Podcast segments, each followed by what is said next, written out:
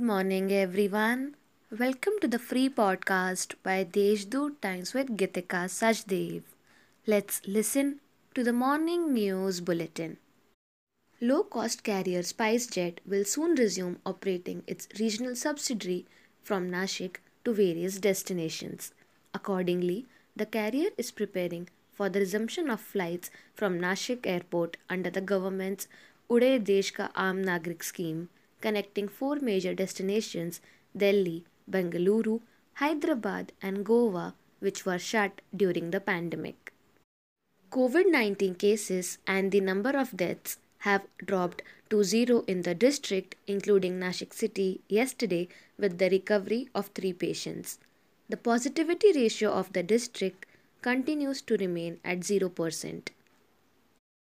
State Medical Education Minister Amit Deshmukh on Thursday launched an e learning solution for medical students who have returned from the war torn country of Ukraine and also launched a mobile information app of the Maharashtra University of Health Sciences, Nashik. Due to the follow up action of the Social Welfare Department, the pending issue of scholarships worth rupees 364 crore for 3,22,000 students has been settled at last.